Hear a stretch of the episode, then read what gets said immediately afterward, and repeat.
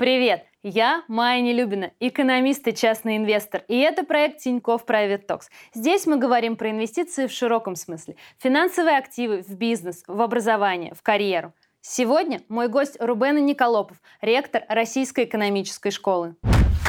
Рубен, здравствуйте. Здравствуйте. Спасибо большое, что вы к нам пришли. Сейчас будет вопрос, который вам точно надоел. про инфляцию. А, просто очень много сейчас в СМИ, и вас тоже спрашивают, говорят про инфляцию, про то, что инфляция растет а, быстрее, чем хотелось бы в некоторых странах. И вот как частному инвестору на это реагировать? То есть вообще стоит ли реагировать на это? Я думаю, что пока не стоит, честно сказать потому что я думаю, что это временное явление, пока что, ну, как, скажем так, знаете, э, там год-два назад принципе разговаривать о проблеме инфляции в Америке было ну, смешно. Но это вообще да. не тема была. Сейчас про это стоит думать, стоит смотреть. Но мне кажется, что то, что мы наблюдаем сейчас, это очень временное явление. Это всплеск, который вызван тем, что просто экономика восстанавливается, э, достаточно резко восстанавливается, быстрее, чем ожидали. Ну, то есть я просто для простоты, то есть мы упали, и да, как бы да, мы, мы упали, вот к этому дну да. растем быстрее. Да, во-первых, как бы инфляция, рост цен. Он да. частично он такой вот сейчас быстрый, потому что они были слишком низкие прошлый да. год назад, потому что это была полная депрессия как, а, из-за кризиса. Сейчас резко выходит, быстрее, чем думали, на самом деле. Это хорошая новость, на самом деле. Оживление экономики американской во многом того, что благодаря тому, что у них очень успешная кампания по вакцинации. А, она, оно идет явно быстрее, чем ожидали. А, по, ну, по самым оптимистичным просто прогнозам идет. А, плюс ну, на это накладывается э, некий сбой в цепочках поставок, опять же, тоже связанные с коронавирусом, но они тоже, с моей точки зрения, временные. И поэтому это временный всплеск, когда спрос уже вырос, а предложение не успевает. Угу. Но это пройдет. Дальше долгосрочная инфляция, она, на самом деле в основном э, это псих... Ну, не психологический, э, но во многом психологический феномен, потому что он зависит от ожидания инфляции. Если люди ожидают высокой инфляции, инфляция будет высокой. Ну, я сейчас тоже по-простому попытаюсь объяснить. То есть люди ожидают, что у меня цены вырастут, и поэтому идут закупаться сейчас. Правильно же? А, ну, нет, это скорее, если очень по-простому. Если по-простому, то скорее вот, э, там важнее то, что прода... те, кто продает, ожидая, что скоро вырастут цены, уже ставят превентивно более высокие цены, а работники, ожидая, что будет инфляция, уже требуют более высоких зарплат.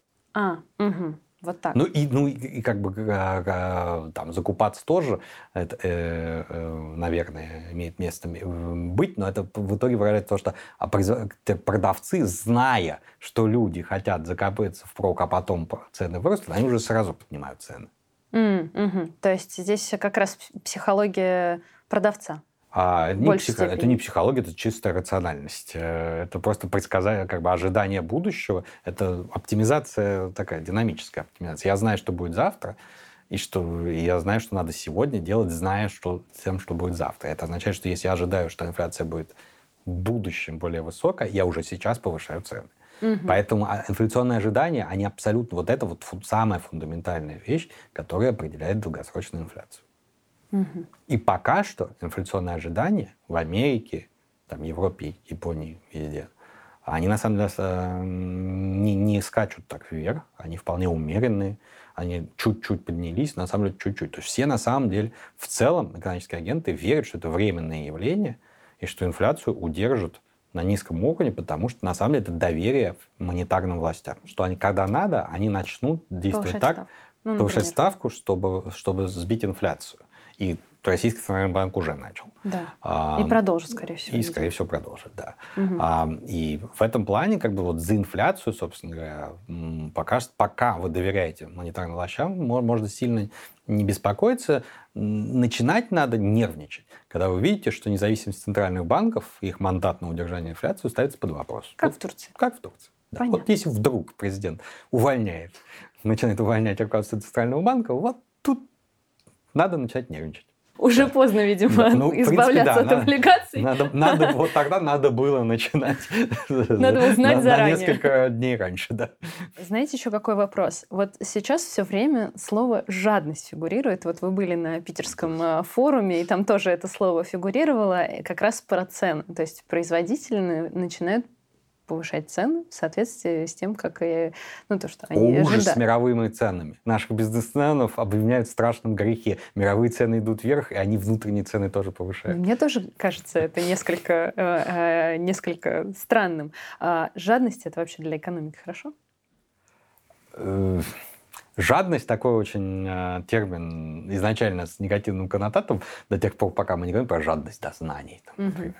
А про жадность для денег это все-таки э, это, это уже неумеренная э, любовь к деньгам, как угу. бы в русском так сложилось. Поэтому само слово жадность по отношению, когда говорят про все-таки про деньги, оно уже говорит, что что-то не то идет. Но в принципе цель максимизации прибыли абсолютно нормальная. Это именно то, как должны вести себя э, предприятия.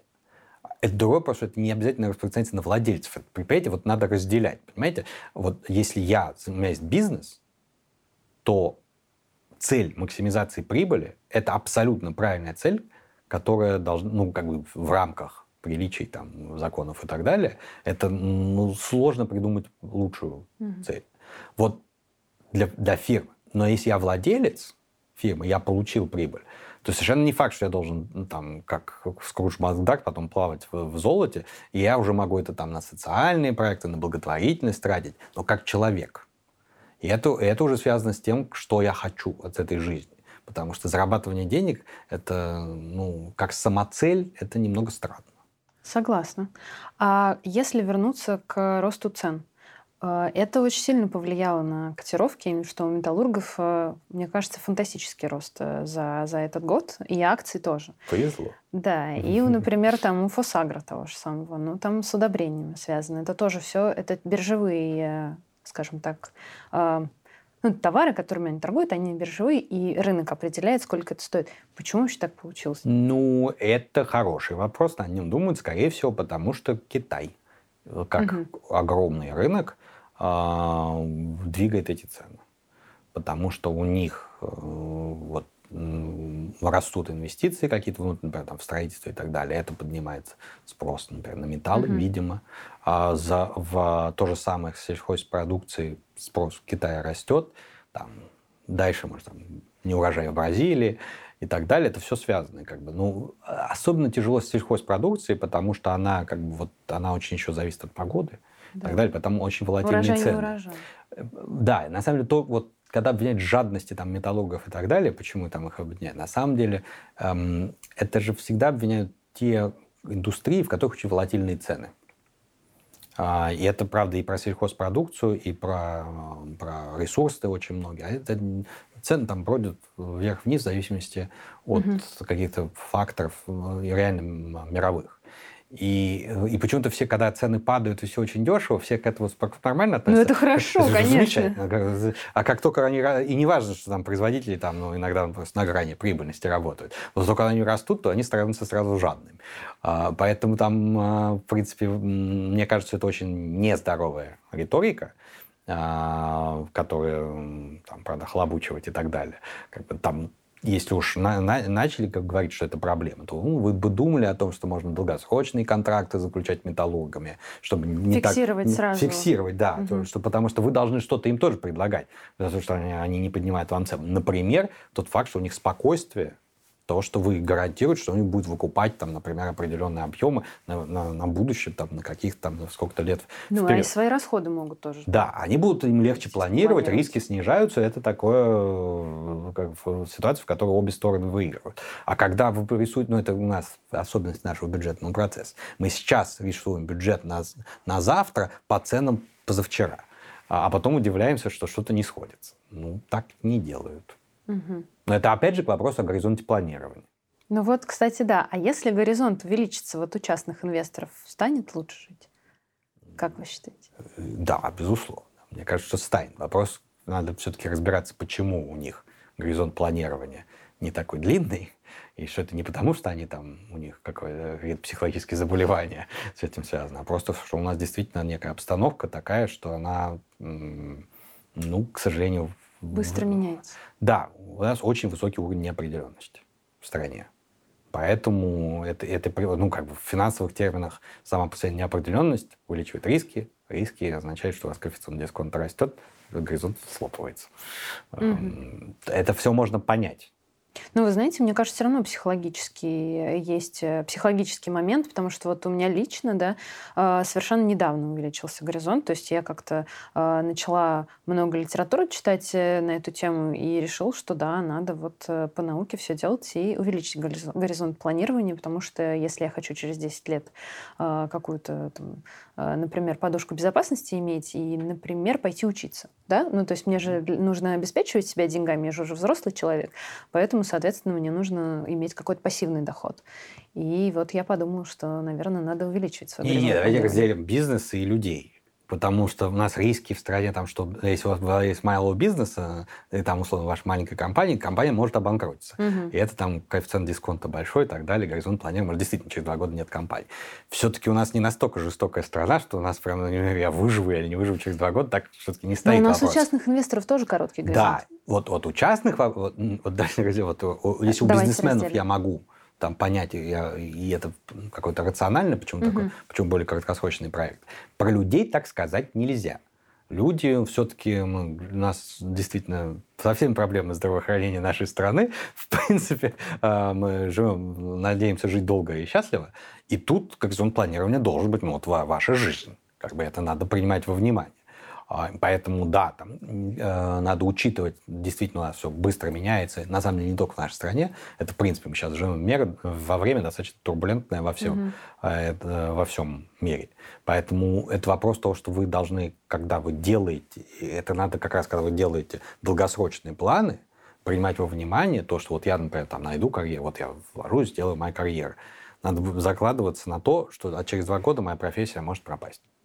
Угу. И что я буду делать э, в этом случае? Значит, например, если я какое-то образование получаю, то мне чем более гибкое мое образование, и чем быстрее я могу подстроиться под, то, что, под новые нужды, или там отложить денег на то, чтобы, если вдруг мне надо, я мог бы получить дополнительное образование. Вот эти вещи надо при долгосрочном планировании принимать во внимание. Но на уровне своего личного планирования, конечно, надо держать всю свою жизнь ну, пытаться. Хотя бы начать на 10 лет планировать ну, вперед. Да, Мне нач- кажется, начать... думать про это, да. Хорошо, начнем. А у меня еще вот такой вопрос был. Этот год э, там не только знаменит ценами на сталь, да, а еще и тем, что очень много частных инвесторов вышло на рынок. Это риски или не риски? Это риски, безусловно. Потому что, во-первых, все, все новое – это риски, все mm-hmm. изменения – это риски. Во-вторых, у нас выходят действительно все-таки частные, скажем так, как это любит говорить Центральный банк, неквалифицированные инвесторы, которые, ну, без опыта. Угу. И, в принципе, ну, так, с, с похрамывающей финансовой грамотностью. Угу. Опять же, из-за того, что, ну, букв... начиная с того, что у нас в школе нет экономики. А, и поэтому здесь очень, очень важно, чтобы когда люди начинают торговать, они, опять же, все-таки какие-то базовые вещи понимали.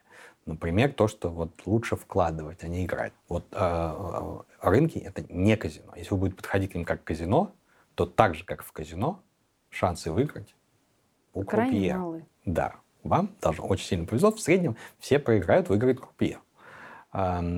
И с рынком то же самое. Если вы не профессиональный игрок, не надо играть, надо вкладывать. То есть правильно ЦБ ограничивает неквалифицированных инвесторов? Ну, я считаю, что в этом, в этом смысле да. Чтобы играть, мне кажется, еще времени нужно очень много. Это профессиональная деятельность, да. Это вот, вот, вот нельзя иметь днем работу, а вечером поигрывать на рынке. Так не бывает. Угу. Играют на рынке профессионалы. И если вы будете играть против них, вы проиграете. А можете посоветовать какие-то конкретные книги? Мне было бы очень интересно, я бы почитал с удовольствием. Нет, ну для таких вот для того, для прочистки слегка мозгов о том, что насколько, насколько вот большие элементы случайности, а, вот книги Талеба, которые э, Черный лебедь. Черный лебедь, Full by Randomness еще угу. очень хорошая. Я не помню, как по-русски перевод. Вторая. Да. А, они на самом деле вот, вот в этом плане хорошо подчеркивают элементы случайности потому что я не то чтобы высокого мнения о Талебе как о мыслителе, но очень хороший писатель. И очень доходчиво чужие мысли передает. А, и вот про всякие там игры и так далее, вот ну, у Майкла Льюиса много книг, про, угу. тоже про всякие финансовые вещи. Они скорее вот, они, а, они больше надо читать про то, сколько там манипуляций игры и так далее. И вот, вот посмотреть, почитайте это, и вот не, и не трогайте. Это чтобы, это прививка такая. Да, это прививка, вот, вот что бывает. А, потому что надо понять, действительно, какие, как, как много там случайностей, и все то, что большинство того, что люди видят, там какие-то циклы, там какие-то, на самом деле когда заходить? То есть момент тоже не надо искать? То есть просто вот пришла зарплата, и я ее сразу на рынок? Ну, я думаю, что да. Потому что вот, вот такой вот тайминг, который вот, вот сейчас надо входить, Понимаете, ну, вот вы, вы самый умный такой, да? А, вот сейчас вот, вот другие не понимают, что сейчас надо входить, а вы понимаете. Поэтому никто еще не вошел, цены еще не выросли, а я тут такой бы э, весь белым. Это, можно, э, это иногда бывает только тогда, когда есть какие-то очевидные макро, макро как бы, э, показатели. показатели, которые показывают, когда у вас кризис, идет угу. распродажа, а, то да, вы понимаете, что а из-за Как того... в марте прошлого года. Ну да, типа того. Угу. А у вас есть кэш. Вы закупились? А, ну, что-то я прикупил, да. То есть вы воспользовались своим знанием? Ну, да. Я думаю, надо было больше, но это задним умом на сел. Я тоже, кстати, об этом думаю. Я тогда испугалась и так чуть-чуть, по. Нет, на самом деле, понятно, вот если брать там, все-таки это была необычная ситуация прошлого года, потому что тогда э, риски были очень большие.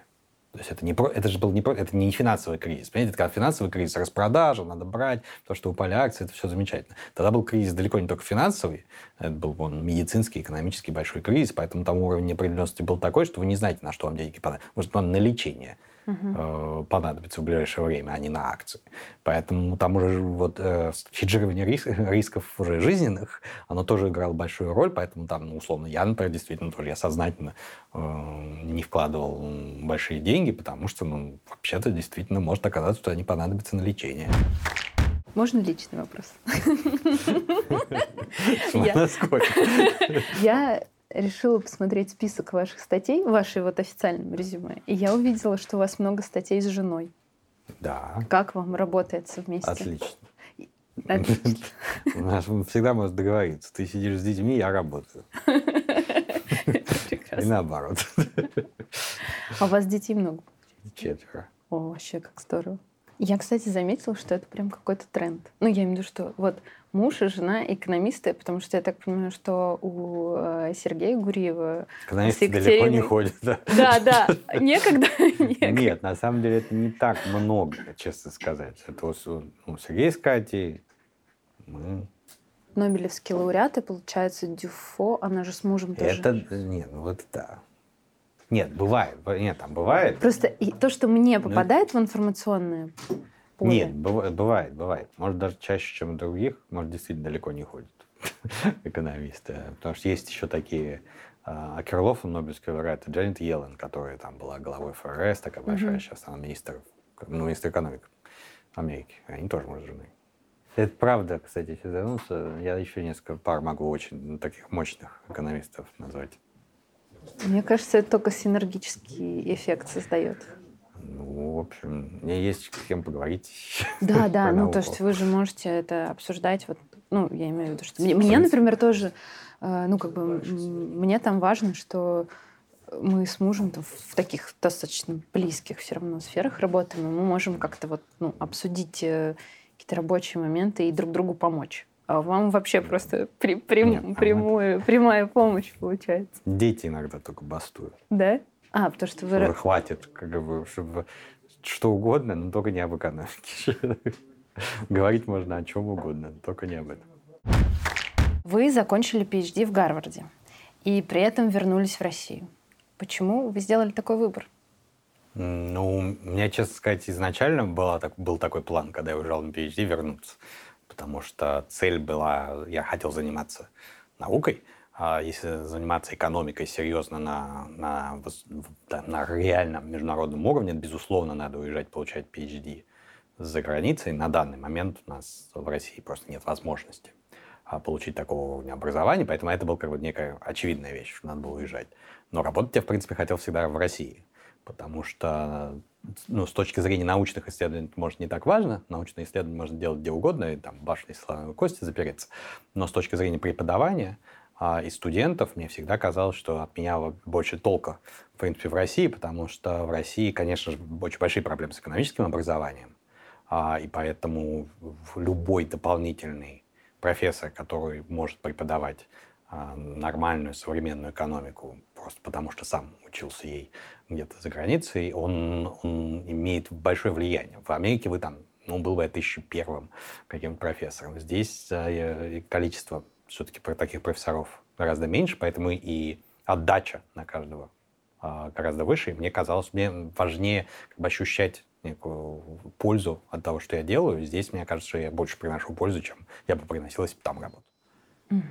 А потом вам было, соответственно, предложение стать ректором э, РЭШ. Э, как вот это произошло и как это вы его более, принимали? Это более сложная история, потому что многие вещи приходится жертвовать ради того, чтобы стать, э, ради работать совершенно другого типа. Потому что все-таки я был ученым, там, преподавал, писал статьи. А теперь я в основном администратор, и, и такое публичное лицо. А, и, и мне гораздо больше приходится давать возможность другим людям работать, чем работать самому руками. То есть я втихаря по ночам пытаюсь научные работы а, писать, а, и немножко преподаю, но в принципе в основном, конечно, это очень, очень другая это очень сложно совмещать. Это, это очень тяжело совмещать, и поэтому, ну, по сути, приходится жертвовать а, во многом своей научной работой, или, ну, или там своих соавторов напрягать в гораздо большей степени. А, и поэтому это на самом деле такой тяжелый выбор. Почему вы согласились тогда? А, ну, опять же, мне казалось, что вот этим я могу чего-то изменить в большей степени, чем если бы я просто сидел и тихо писал статьи.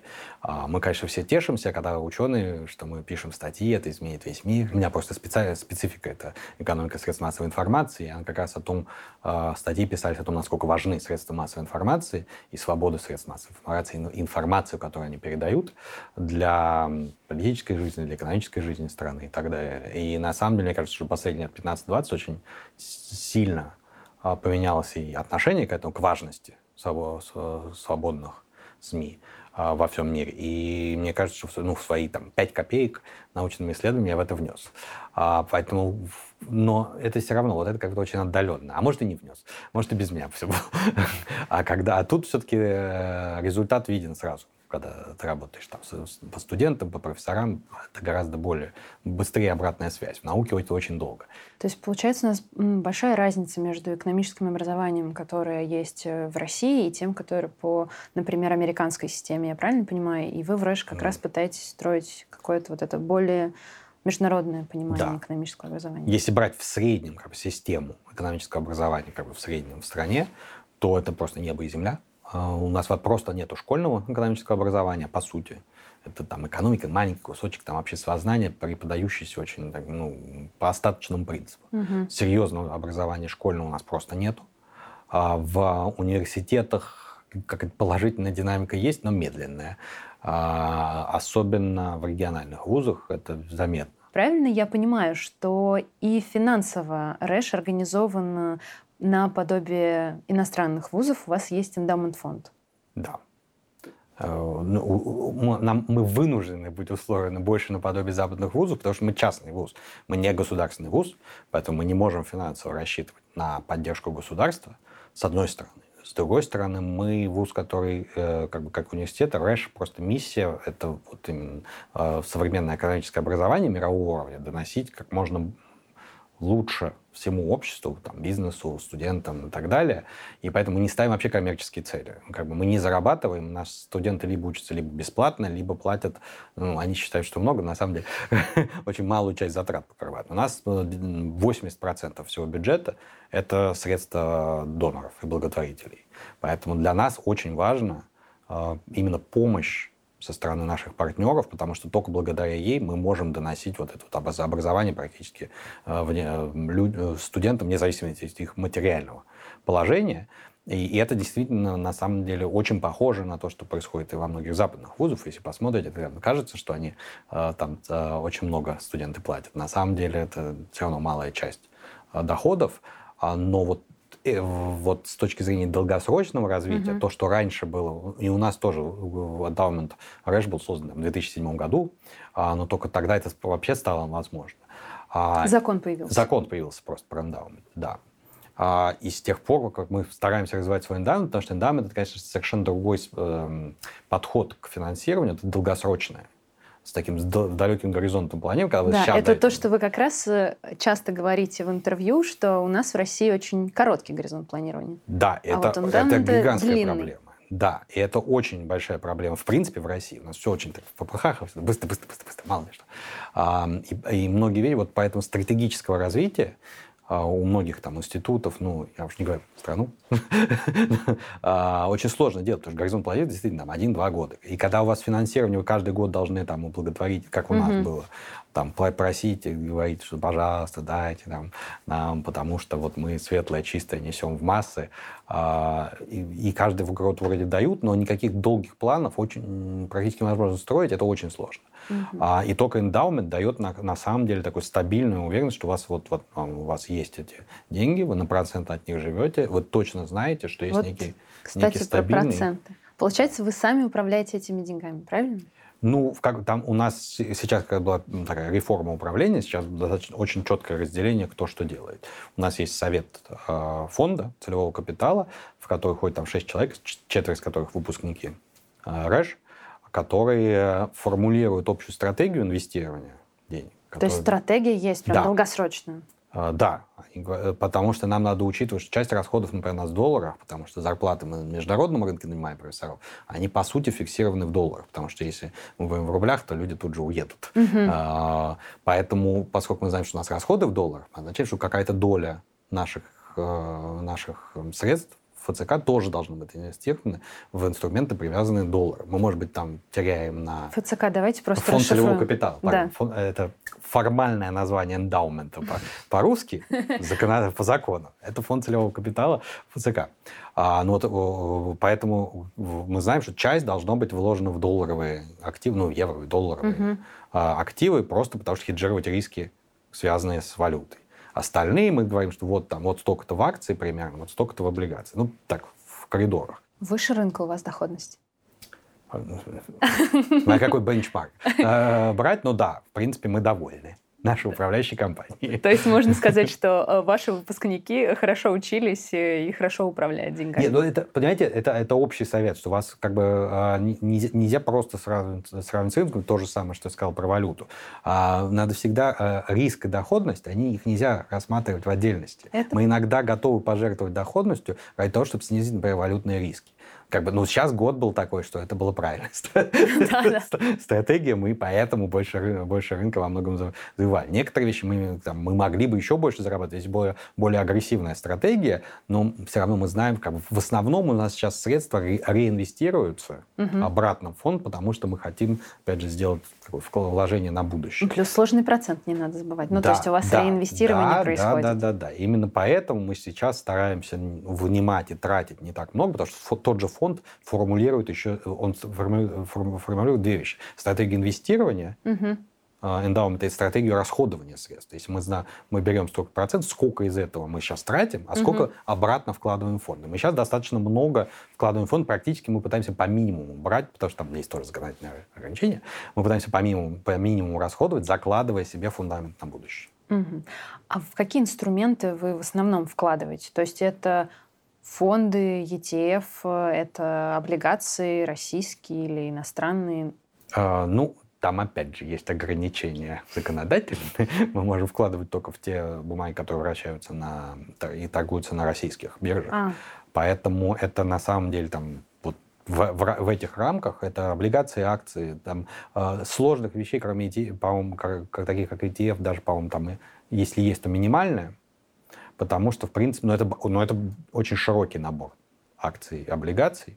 Э, это уже, вот это уже на стороне управляющей компании. А что из этого опыта вы можете посоветовать частным инвесторам? Ну, то есть вот вы из этого опыта что-то вынесли, и что из этого... Вот, окей, стратегия. То есть, мне кажется, частному инвестору тоже нужна стратегия, правильно? Да. Надо, во-первых, надо мыслить так, достаточно на далеком горизонте, надо свои жизненные цели. Если мы говорим про индивидуальных инвесторов, да. надо понимать свои жизненные цели не на сегодня-завтра, там, а на 5 лет, 10 лет вперед. А если мы говорим об, о, о таких рынках, там, акций, на самом деле надо понимать, что должны быть достаточно долгосрочные вложения, чтобы быть, ну, уверенным никогда нельзя быть, гарантии нет. Но, конечно, а, акции, они, э, рынок акций, он имеет такое свойство, что его на долгосрочных горизонтах его рискованность гораздо меньше. Это масса есть научных исследований, которые показывают, чем чаще вы торгуете, торгуете, тем больше вы проигрываете.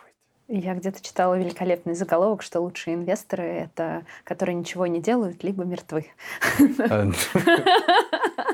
Это экстремальный вариант. А это не совсем правда. Иногда надо ребалансировать, но очень редко. Когда меняются цели или, или какие-то могут быть большие изменения на рынке, в основном, когда меняются ваши собственные цели. Вот что, что там, в частности, вывод из того, как мы делали с Endowment Rush, надо было посмотреть, какие у нас расходы, каких, например, валютах и так далее.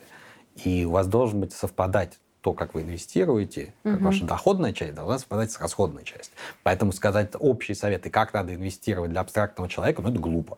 То есть я не знаю, как вы, как вы зарабатываете. Потому что, опять же, нельзя свои инвестиции э, рассматривать в, в отдельности от того, как вы зарабатываете деньги. Угу. Худшая вещь, которую вы можете сделать, это вкладывать, честно сказать, в акции собственного работодателя. Потому что если у вас у работодателя все хорошо, он вам зарплаты отдаст.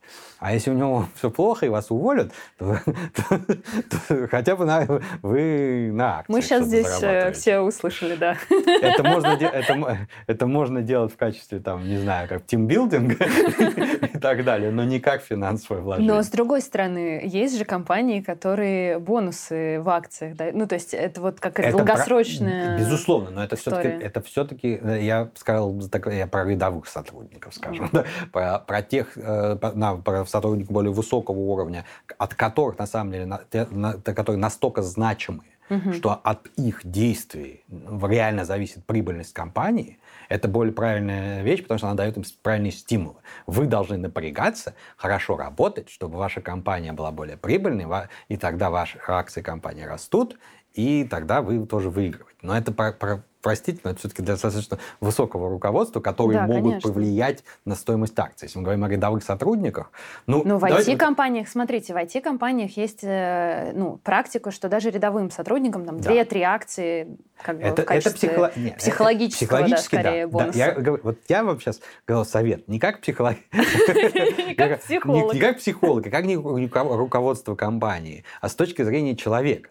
С точки зрения руководства компании выгодно дать акции своим сотрудникам, чтобы они чувствовали себя частью команды, сопричастности, работы. Но если посмотреть глазами сотрудника, то это выглядит может немножко по-другому иногда. Что, в принципе, я бы предпочел, может быть, иметь акции другие, особенно если я не могу э, по-другому торговать акциями своей, своей компании. Но, может, действительно, самому себе психологически приятнее иметь акции своей компании, чувствовать там тоже, я, я акционер, я над ней, над ней работаю. Но это психологически. Смотрите, вы тоже в одном из интервью говорили, что начинать копить на пенсию надо уже в 30 лет.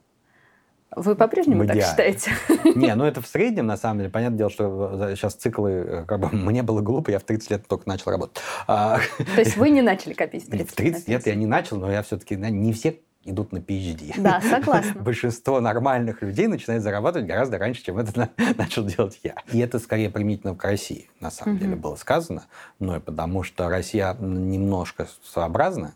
А здесь пик зарплат, он раньше, чем в других странах. А во сколько? Я сейчас вот начинаю где-то в начале 30 с небольшим. То есть мне волноваться уже пора. А, нет, это в среднем. А, в принципе, э, во многом это потому, потому что люди по, по двум причинам, много обсуждать можно, почему. Да. Частично это просто устаревание там, человеческого капитала людей, которые получили свое образование еще в Советском Союзе, а сейчас все, все там угу. поменялось э, и так далее. Частично это связано с, вообще за здоровьем надо следить. А у нас очень рано, ну, не, не сразу после 30, но действительно проблемы со здоровьем начинаются у людей гораздо раньше, чем в других странах, а это сказывается на их э, работоспособности. И третье, что у нас очень мало э, людей а, а, продолжают обучаться после 30.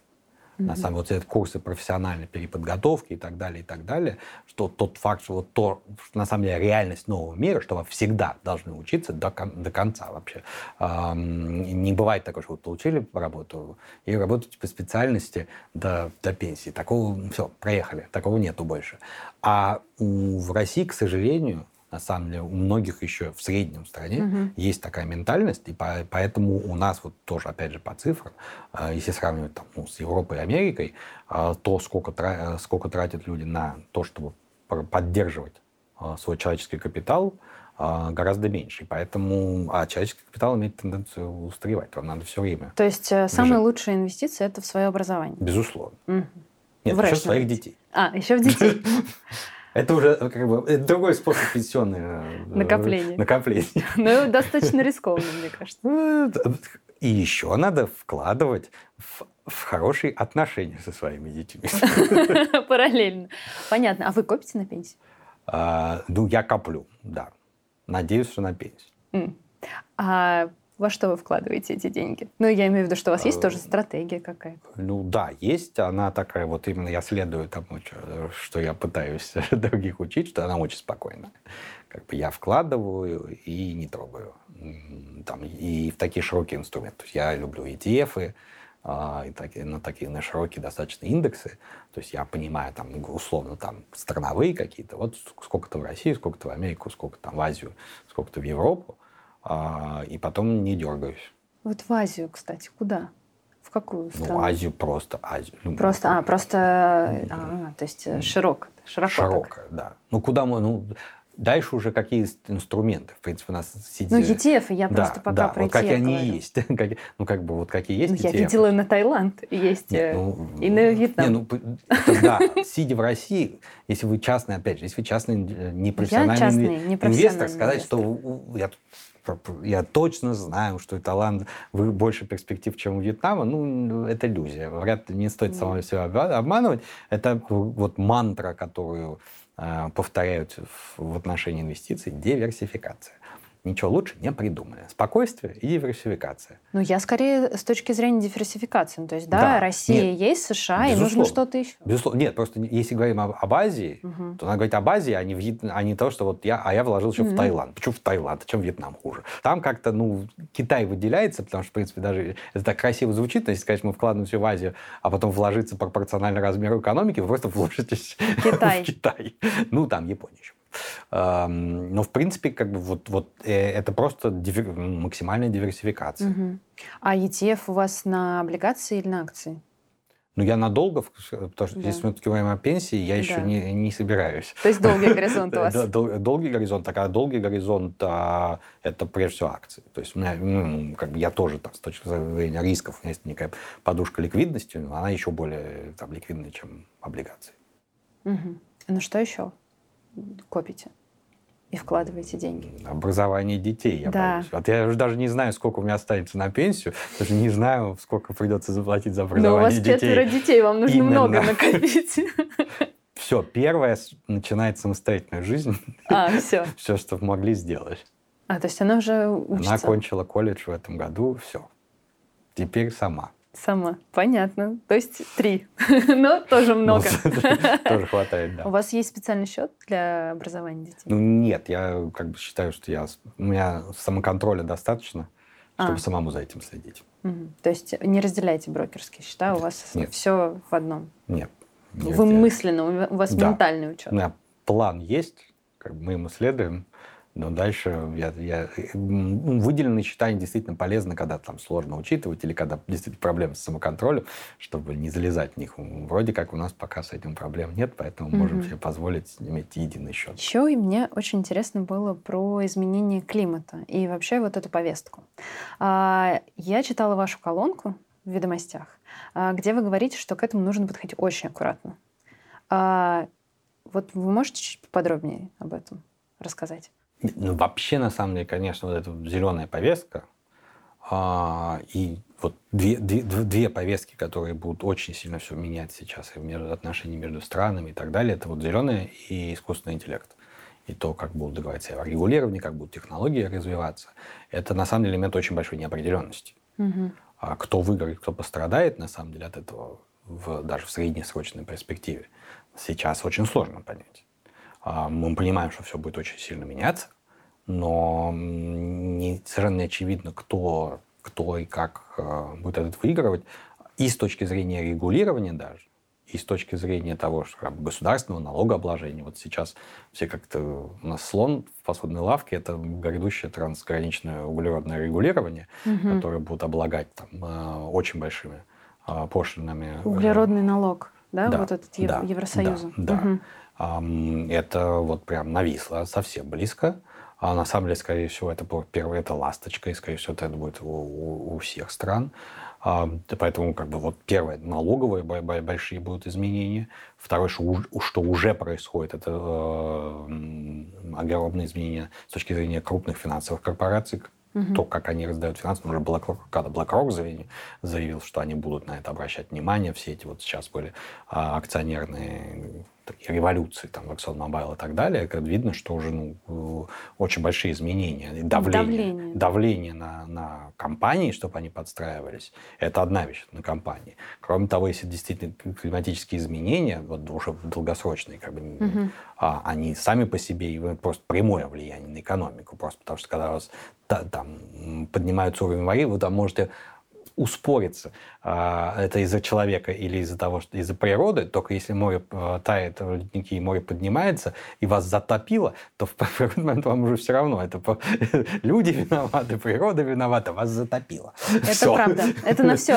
И на экономику, и на все повлияет. А вот как на это смотреть вот частному инвестору? Я имею в виду, что надо об этом думать. Если у меня горизонт планирования 10 лет, значит, мне нужно вкладываться, соответственно, в новую какую-то энергетическую повестку. Это первое. Второе, значит, думать о том, как как компания а, себя ведет относительно вот этих всех изменений а, и давлений со стороны рынка. Да, это надо учитывать. Вопрос в том, что это очень сложно сейчас сделать. Угу. Потому что сейчас есть вот, эм, вот эти инструменты, они, особенно вот, когда мы говорим именно о финансовых рынках, они абсолютно еще не устоявшиеся.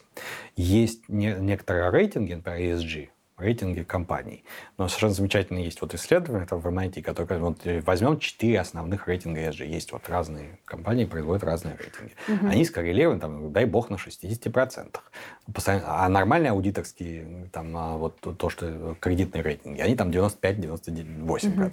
То есть, на самом деле, это значит, что все в разнобой идет. Одна компания считает, и более того, там можно взять конкретную компанию, искать, вот зеленая или не зеленая. Вот возьмем один рейтинг, окажется, что он замечательно зеленый. Возьмем другой рейтинг, окажется, нет и нельзя туда вкладывать. То есть мы следим пока, но да, пока что, пока, что это, пока что это очень тяжело, просто потому что действительно хороших инструментов измерения еще нет. Mm-hmm. То есть нельзя вот для простого, непосвященного инвестора понять, эта компания зеленая или не зеленая, на самом деле очень тяжело. Они все заявляют. Если читать э, заявление компании, все отчет, белые, они пушистые. просто... Нет, они не белые, они зеленые. Они пушистые, но зеленые.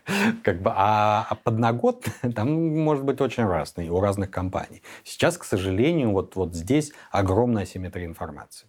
Понятно. Но следить, то, что за этим надо следить, это безусловно, потому что этот тренд пошел, и от него уже никуда не деться. И заключительный вопрос. Он такой немножечко э, философский. Что вам позволяет сохранять мотивацию делать то, что вы делаете? Ну, какой-то обратный фидбэк от людей. Когда вы делаете что-то хорошее людям, они вам благодарны, это мотивирует. В, как бы я работаю, слава тебе Господи, в такой, э, в такой индустрии, где это как-то видно. Вот, э, получаешь студентов, они выпускаются, если они довольны, а, ты получаешь не такую сразу подпитку энергии. Там. Если ты попытаешься помогать профессорам тоже, чтобы они работали, они нам делают в итоге какие-то публикации, тоже как приятно на душе, что, может быть, мы создадим комфортные условия, чтобы они могли заниматься научной деятельностью. Поэтому вот, ну, это исключительно обратный фидбэк от людей. Ну вот, я вам даю обратный фидбэк. Спасибо большое за нашу беседу. Очень было полезно, приятно и познавательно. Спасибо большое. Спасибо.